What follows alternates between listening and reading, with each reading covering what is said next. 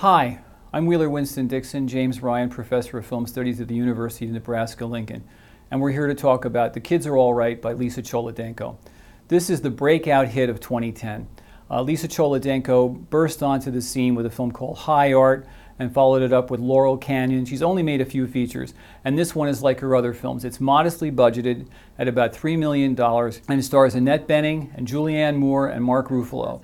Annette Bening and Julianne Moore are in a lesbian partnership, and they have two children who have been fathered by they don't know whom. And the children go seeking their birth father, who is Mark Ruffalo, and he interacts with the family in a variety of unexpected ways.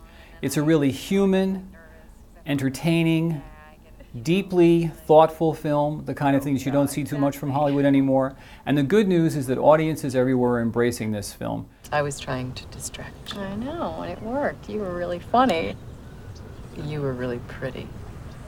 Basically, what we have here is the triumph of art over industry because cinema is both of these things. It has to make money, but it also has to entertain audiences, and this film does both. I'm Wheeler Winston Dixon, and this is Frame by Frame.